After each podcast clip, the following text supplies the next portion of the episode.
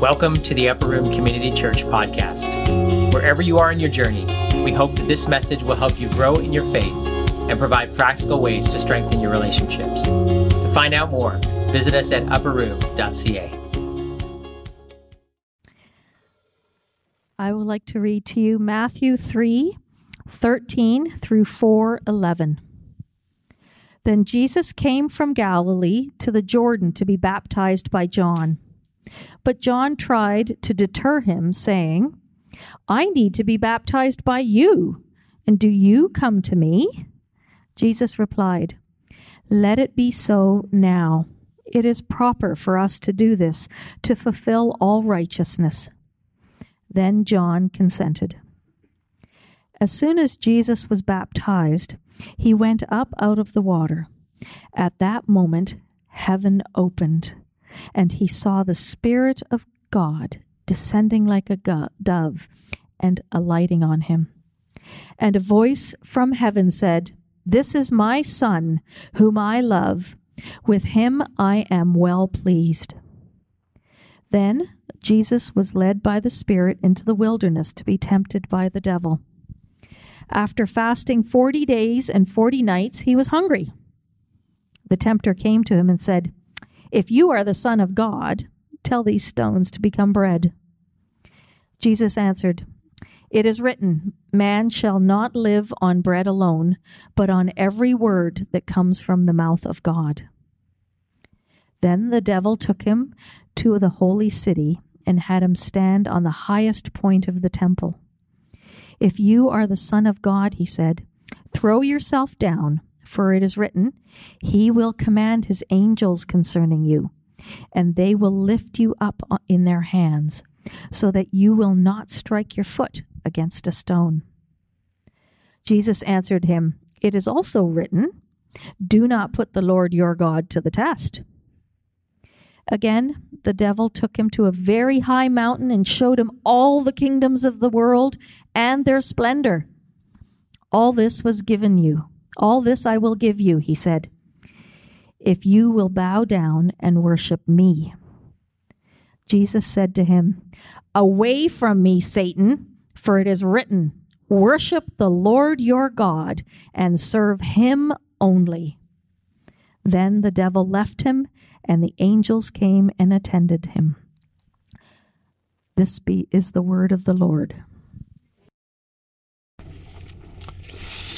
Well, Happy New Year, and welcome again to Upper Room. My name is Dave, and uh, I serve as the site pastor here. For those of you that are joining us uh, for the first time this morning, we're really glad that you're with us. Uh, for those that have been around for a long time, we're glad you're here too, so don't worry about that.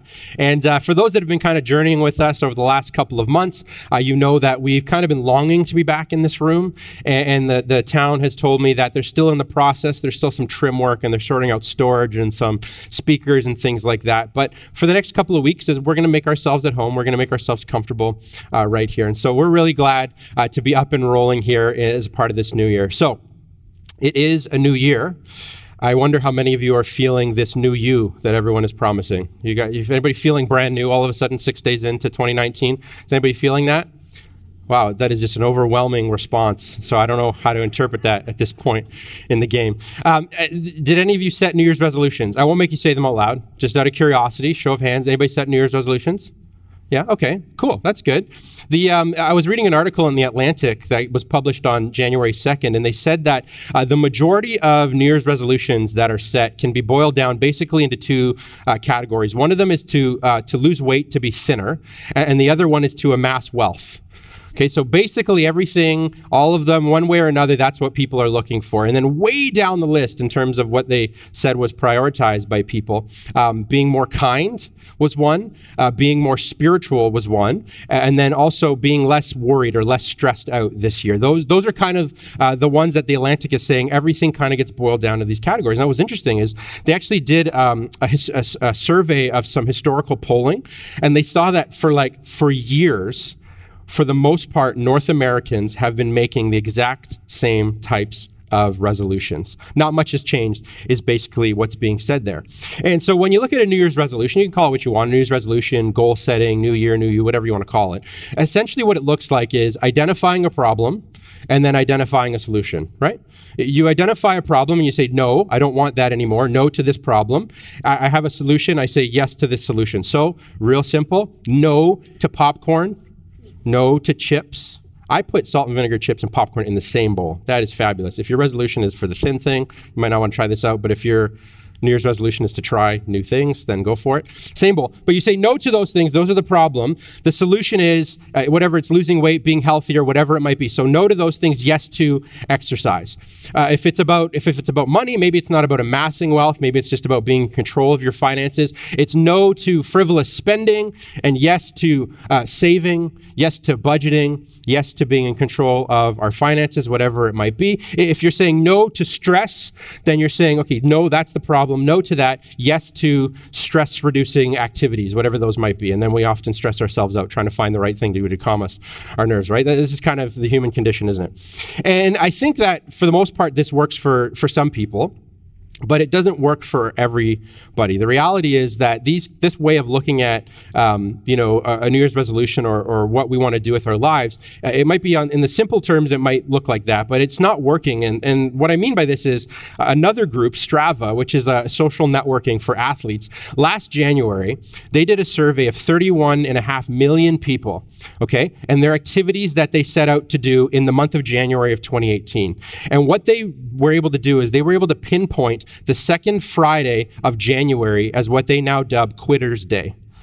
So, so what's happening is people are, uh, new year, new you, New Year's resolutions, no to this, yes to that, but then something happens twelve days into the month when all of a sudden it's like, no, you know, you start to wane on your commitments, you start to slack a little bit, you start to say, well, I mean, I couldn't achieve all this so fast anyway, so what's the rush? And they've put their finger on it and said that that is Quitter's Day, which means for those of you in the room that did set uh, a resolution, you still have five days to not be a statistic, I guess is what that means. And by the time I preach this next week in Vaughan, it'll be two days later and a whole bunch of people will have quit already, right? That's kind of what we're looking at if, if this is what the statistics are telling us. So historically, resolutions have been pretty much the same. We identify a problem, we look at a solution, but that isn't always enough. Something obviously isn't working. Right? And so uh, it seems to me that one of the reasons we have so many people, I'm going to say we, so many of the reasons, one of the main reasons that we don't maintain the goals we've set is because we haven't actually attached them to a renewed sense of vision or renewed sense of purpose for our lives. Right, so we might look at things that we that we want to see take place in our lives, whether it's being more fit or whether it's being in control of our finances or whether it's uh, learning a new skill or whatever it might be. Um, But we sometimes, I think we're, we're more inclined to just want the results and not always put in all the work that's necessary to actually achieve those results. We're kind of like a fast-paced culture where we want things as fast as we can as we can get them. We don't always want to put the work into them. And so I, I don't even think as, as humans, it comes naturally for us to say we want to put in all of the effort possible to see the results. We're almost wired, in a sense, to try and find out the fastest route to a result as we possibly can, right? Steve Jobs would actually hire people who were dubbed, quote-unquote, lazy, because what he found was you could take these people who were lazy and they found the fastest way to solve a problem. And part of what he would do after that is he would then move them out of the way and take the brilliant people and say, we have the solution. How do we take this to the next level and get everybody's money? There's something to this, right? In terms of how we're made. So it doesn't always come naturally to us. And, and especially when it comes to this idea of um, having a sense of vision or a sense of purpose for our lives, this isn't naturally the way we tend to think about our lives. And a couple of questions that might help frame what it looks like to have a sense of purpose or vision for our lives. Like, what is most important to me, right? So if you ask yourself that question, what is most important to me? Hopefully you have some things that come to your mind right away. But if you were to spend a little bit of time reflecting on those things, you might actually build your list and say, well, now I actually have to prioritize because I can't do all of these things. All of these things, if everything is important, then what is actually important, right? Maybe we ask questions like, what do I actually want my life to look like? Do I want it to look like it is right now? Like, like this is the profile, if everything that was going on, that was the profile uh, of, of how my life is or how it's going to be forever. Is this what I want it to be? Or do I actually maybe want it to look a little bit differently? And then we can even take it to the next level and say, what kind of influence do I want to have on other people? What, what what kind of legacy do I want to leave behind? twenty years from now, thirty years from now, forty years from now, right? As I look back over my life, as others look back at my life, what are the things that I want to be remembered for? When we do that, yes, some of those things are connected to the small tasks that we put, like uh, they were a healthy person, right? Or they were a skilled person. But actually, I think one thing that we long for is having a much broader sense of purpose in life. So somebody, or we can look at our own lives, or somebody else can look at our lives and say, they weren't just a person who was busy doing the trendy things all the time. They were somebody whose life actually mattered.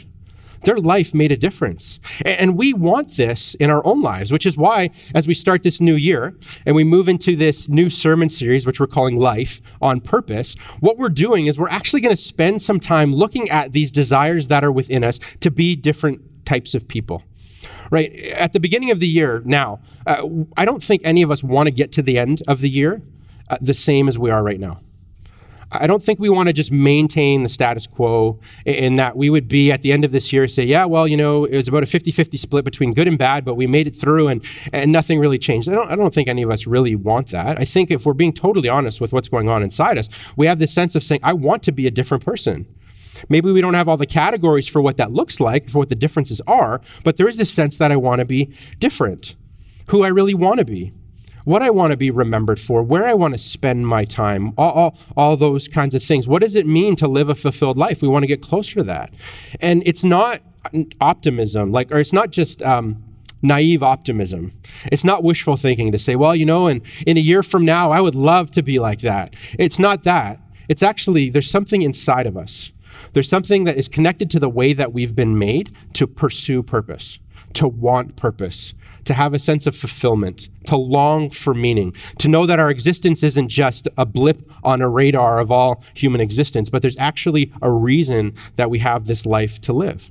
And so as we go through this series for the next eight weeks, what we're going to be doing is we're going to be looking at the Gospel of Matthew, which is one of the um, eyewitness accounts of Jesus's life that was written down and given to us uh, in the Bible. And as we look at this, we're going to look at Jesus's life, and we're going to learn things about Jesus in terms of what he did and what he said, more importantly, why he did them and how he went about doing them. But we're not going to do this just so we have a little bit more understanding of, of the life of Jesus, as important as that is. Because what we're going to discover is that as we look to Jesus's life, what we actually see is he's inviting us to follow him into a life that looks a lot like his. Everything Jesus did was loaded with purpose, was loaded with meaning, was never just for the sake of it. There was always a reason behind what he was doing. And so this morning, as we just heard Barb read for us from uh, Matthew chapter three and four, what we're going to look at is these two events that took place in Jesus's life, right, one right after the other.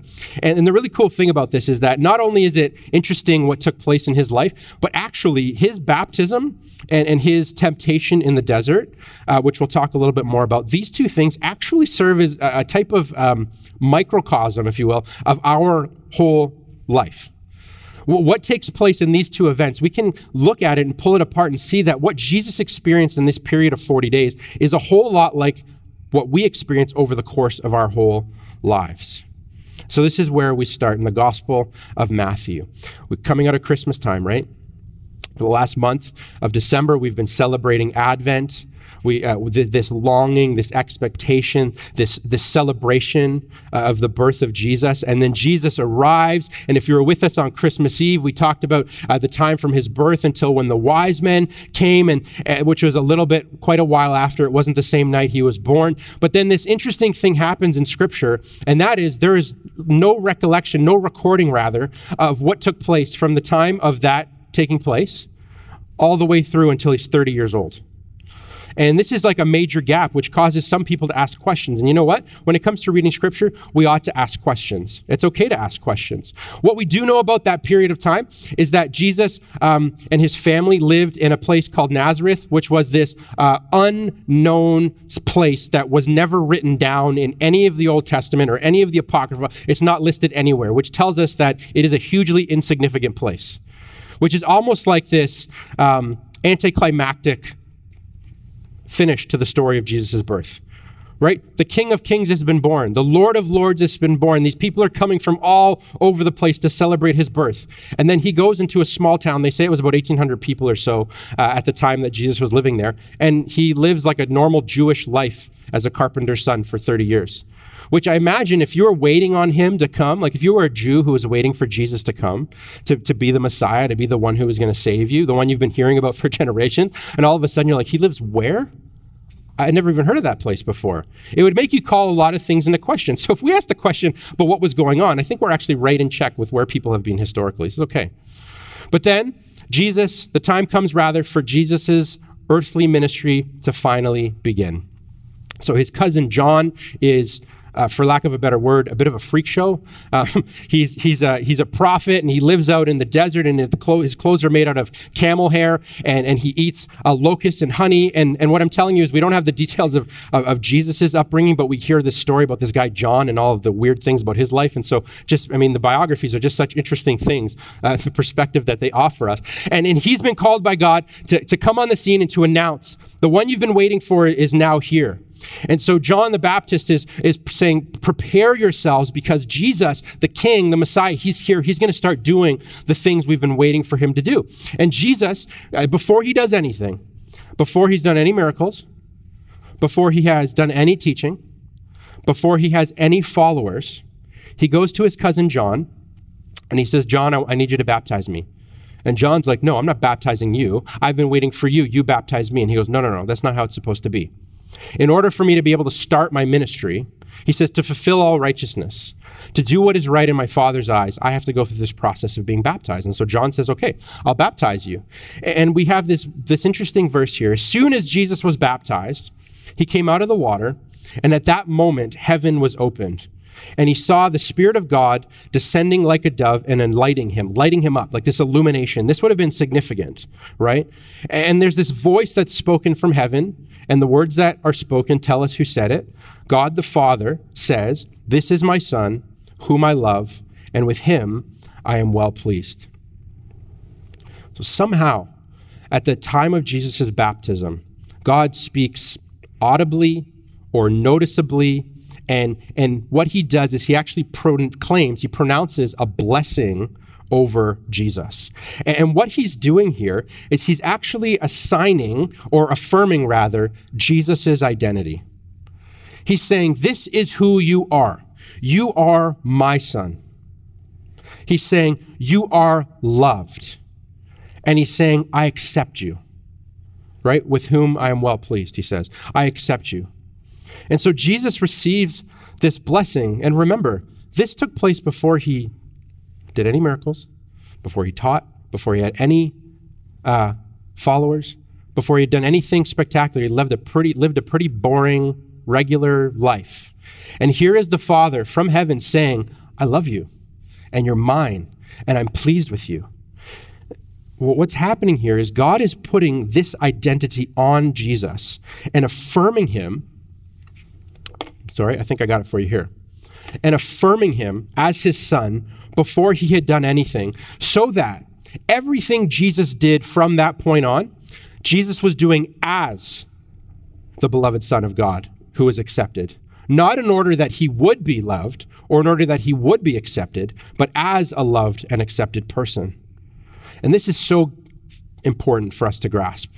Because what this means about the love of God is there's something in the way that God made us from the beginning that he was pleased with us.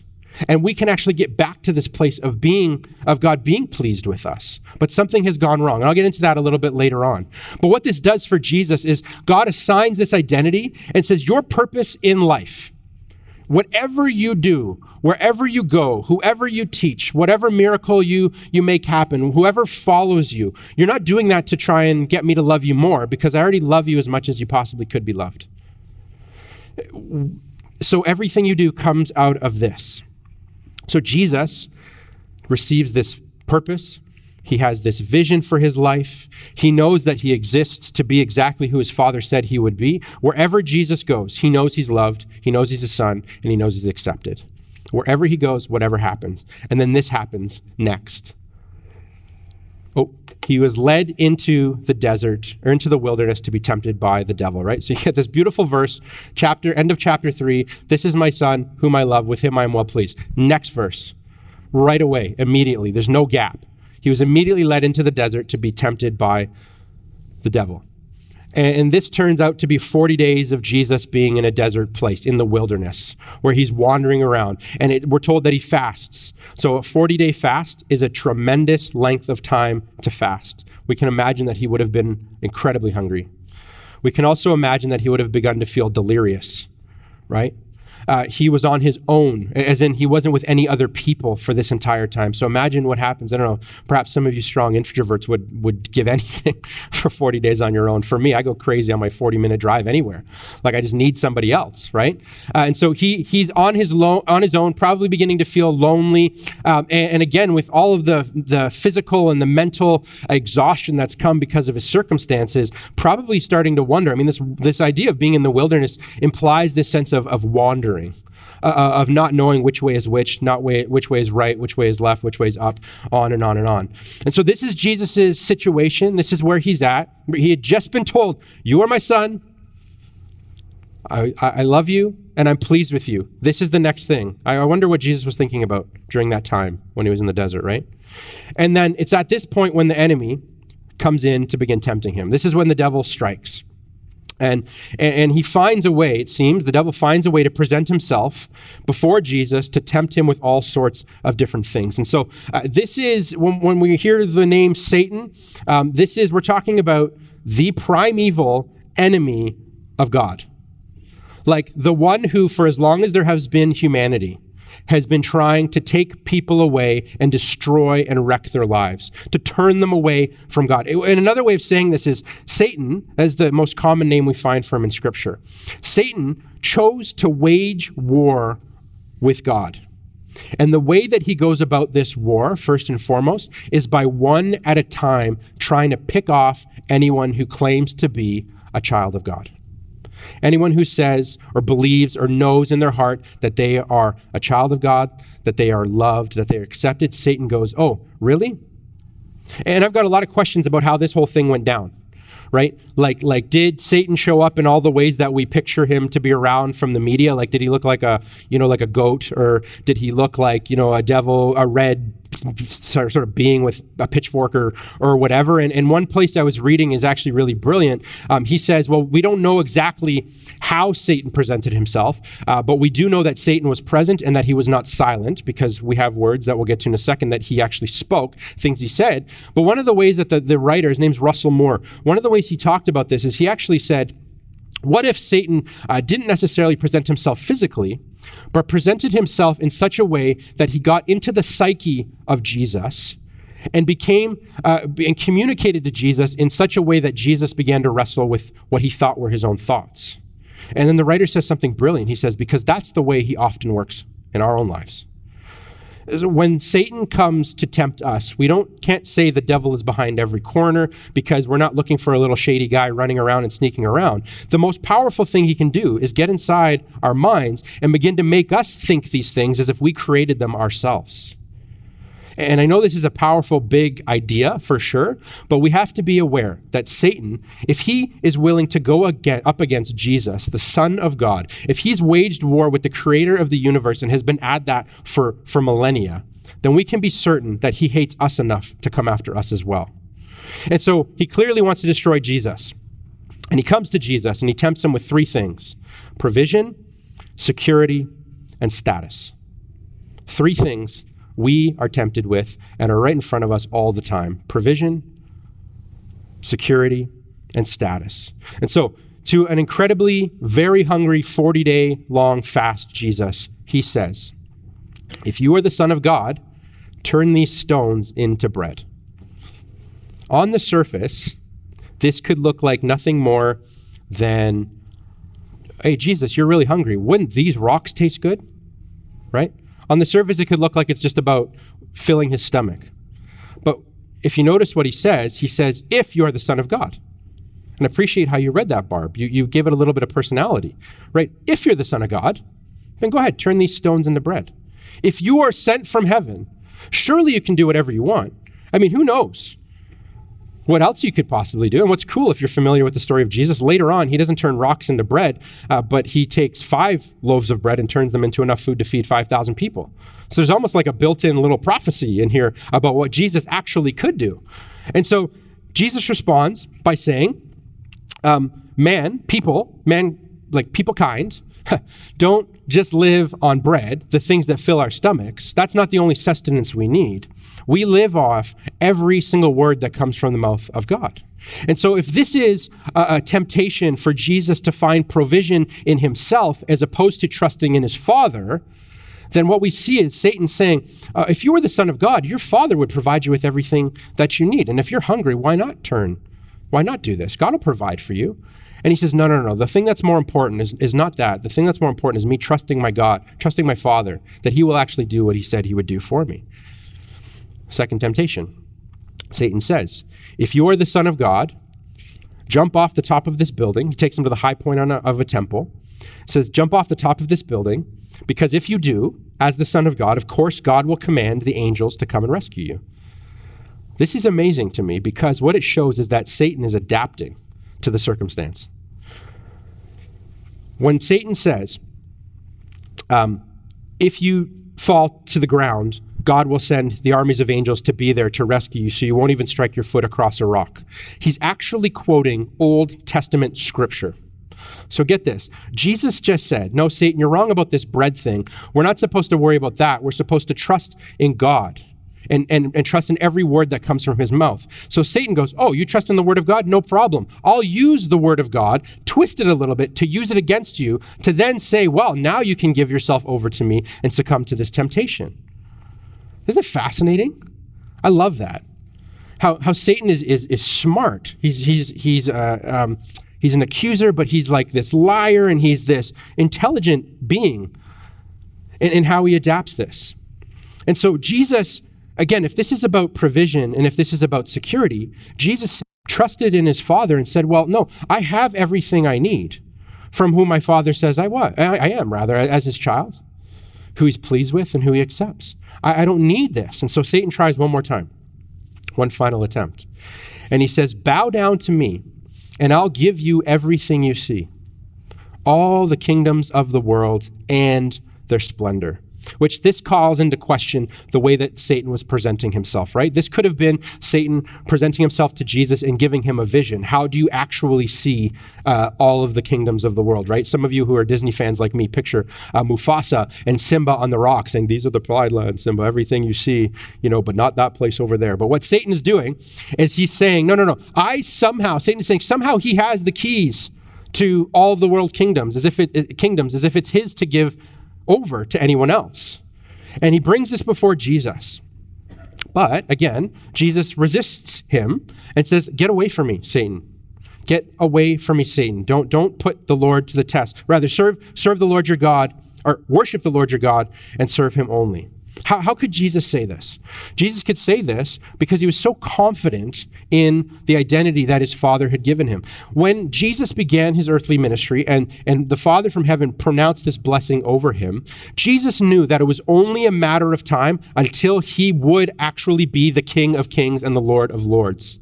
Jesus knew that if that's what his Father had sent him to earth to do, to be the one that would rescue every single person from what they were going through, that he would be this Savior, that he would be the King of Kings, the one where every nation, it says in scriptures, in the scripture, um, Philippians chapter two, a point in time will come when every knee will bow and every tongue will confess that Jesus is Lord.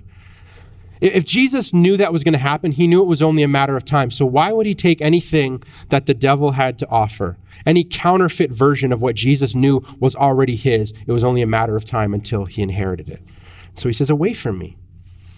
And so again, this whole thing, this whole series, uh, all of Scripture, I would I would argue, uh, everything we do as a church is never just about learning things about the life of Jesus so we can say, hey, I learned something cool today, or hey, I learned some new thing. What it's not it's not about that. Rather, it's about looking at the life of Jesus, seeing what he did, what he said, why he did those things, and then saying, how does my life actually begin to look like that? And the beautiful thing about it is Jesus says, come with me and I'm going to show you. But before I can take you anywhere, before I can show you anything, you have to know who you are. Because before Jesus did anything, said anything, taught anything, had any followers, he knew who he was. And as a result of knowing that he was the Son of God, that he was loved, that he was accepted. Everything else he did came out of that purpose. And this is actually the way it was always meant to be for every single one of us. In, in the Garden of Eden, when, when God creates, in Genesis chapter two, the first book of the Bible, chapter two, talks about all the things that God created, and then he creates Adam and Eve, the, the first man, the first woman, and he says, it is very good. And he pronounces a blessing over them. And they live this life in perfect relationship with God, blessed by him. They have everything provided for them in that garden. They have this perfect uh, relationship with him. All of it is right there. But then what happens immediately after that's pronounced over them, if you're familiar? Satan shows up and says, did God really say? See how he's like this smart adapting creature, but actually still uses the same tricks all the time? And, and they fell into that temptation. They trusted Satan when he when he lied to them. And, and really what they did is they say, well, God said we have everything we need, but I want something more. Maybe I don't have everything we need. The exact same thing Satan was tempting Jesus with in this moment is the exact same thing he tempts us with all the time. Their identity was beloved creation. After that happened, immediately following their rebellion from God, God immediately initiates this, this process, which would then turn into uh, generations of God relentlessly pursuing humanity to say, I want to save you. I'm going to rescue you. I'm going to be your God, and I'm and you're going to be my people. And he makes this covenant, this promise with, with the nation of Israel, the people of God as, as they're referred to, the nation of Israel. And he says, uh, wherever you go, you worship me, and I will take care of you, and I will take care of you and provide for you and everything you need. Just trust me. It will be yours. And, and there's forty days, or excuse me, forty years where the Israelites, the people of God, are wandering in the desert. There's so many parallels between um, the, the created order and the story of humanity throughout the Old Testament and what's taking place with Jesus in, in these two back-to-back events. The identity is put over them, they, uh, the identity is put over them, and then they go into this period of wandering. The difference being, of course, that humans uh, rejected and didn't believe, fell into the temptation, and Jesus is showing us it's actually possible to have lived a life not this way. Uh, the Israelite people actually eventually find themselves having to escape slavery, and part of the process of escaping slavery requires them to walk through a body of water. What does Jesus do? He goes into the water and is baptized. What is he doing? He's showing us, I'm showing you how life was actually meant to be lived, and I'm teaching you, I'm revealing to you that it's actually possible. So what that means for us today is that when we now come to God and we say, I, I do trust in you, Jesus. I want to follow you. No, my life is not all put together. And yes, I've got some things I need to work out, and but really I need your help in working this out. But I, I trust you, Jesus, that you are who you say you are. I've, I've looked at your life and the things that you've done, and I believe that this isn't just some big idea or some fairy tale in a book, but there's actually a way that you encounter me. When we say, Jesus, I trust you, the thing that happens immediately at that moment of trust is the Father in heaven goes, you are my daughter, and I love you, and I'm pleased with you. Or he says, you are my son, and I love you, and I'm pleased with you, and I accept you. And we are given a restored identity, the identity we were always meant to have that we walked away from.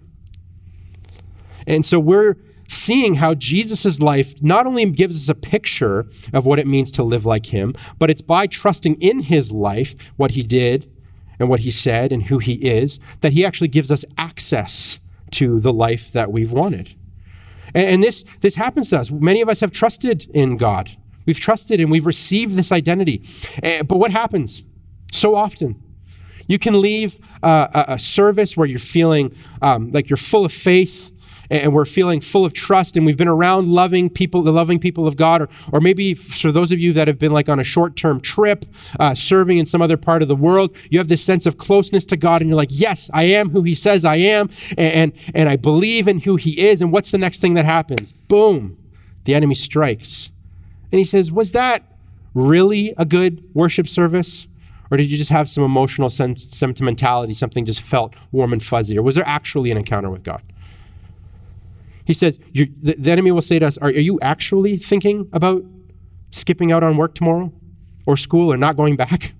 Uh, you know, I mean, because uh, that, that you coming up with that and not being committed, I mean, somebody who was really a son or a daughter of God would be through with their commitments, but here you are wondering if you really need to go back. Or he'll say, oh, you know, I don't, I see, the, the enemy will say, I see that you're, you seem to be really stressed about how you're going to pay off those bills that you racked up over the course of December. right? Uh, didn't your Father in heaven say that you have everything you need? That's interesting to see you worrying about all this. Because when we receive this new identity, the enemy says, oh, now I've got someone I need to worry about. Now I've, there's somebody I want to take out. And again, Jesus's baptism, Jesus's temptation is this microcosm picture of what our life experience looks like. This is what life looks like. These moments where we're certain in faith, where we know that God provides for us, where we know that we're secure with him, where we know that we have status with him, meaning that identity of being his child, but then the enemy attacks that right away. He says, you need more.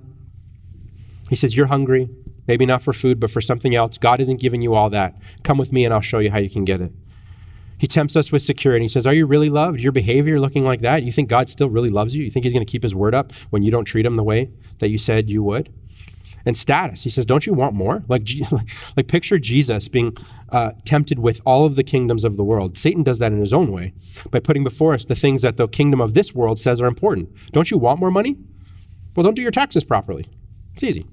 Or you know you can slip a little bit of money out of that, uh, that expense account.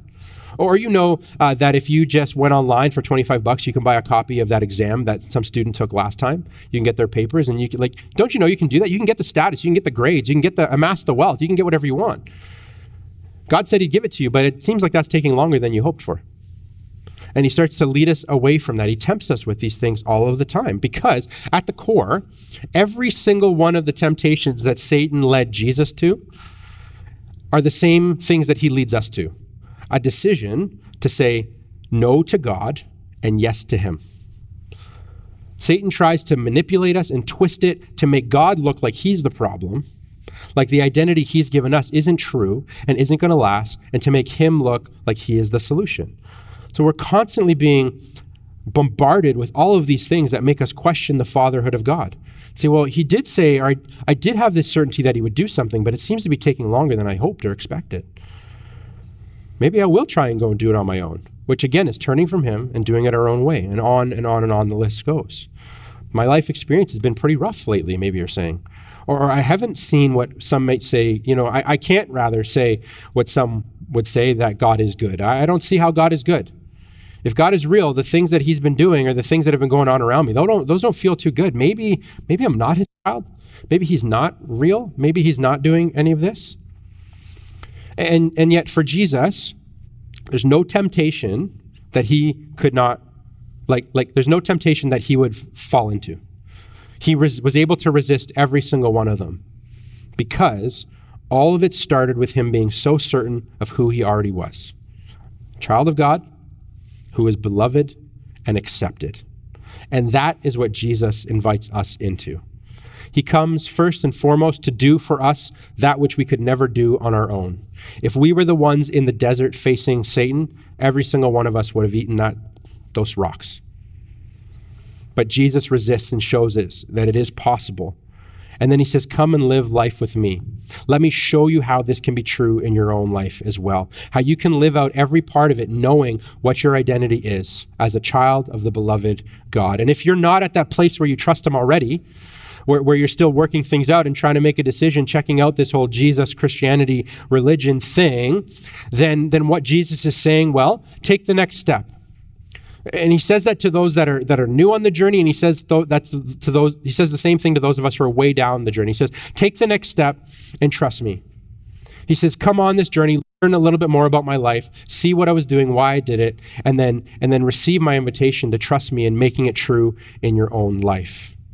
And when we do receive that, when we do trust him, it, things begin to happen that are so far beyond what we could have ever asked or imagined. He starts to do these things inside us. We almost surprise ourselves because of what Jesus begins to do as we live out who we were always meant to be. So as a church, one of the things we're going to be doing over the next eight weeks is we're going to be uh, working through what we're calling a community reading plan. Every once in a while, Pastor Tony uh, creates a, a reading guide and a devotion. So for those that are, are new to this whole upper room thing, just to make that all clear, because Pastor Tony isn't a figment of my imagination, um, we are one church in two places. So there's actually another site, another group of people that are meeting in the, the movie theater in, in Vaughan.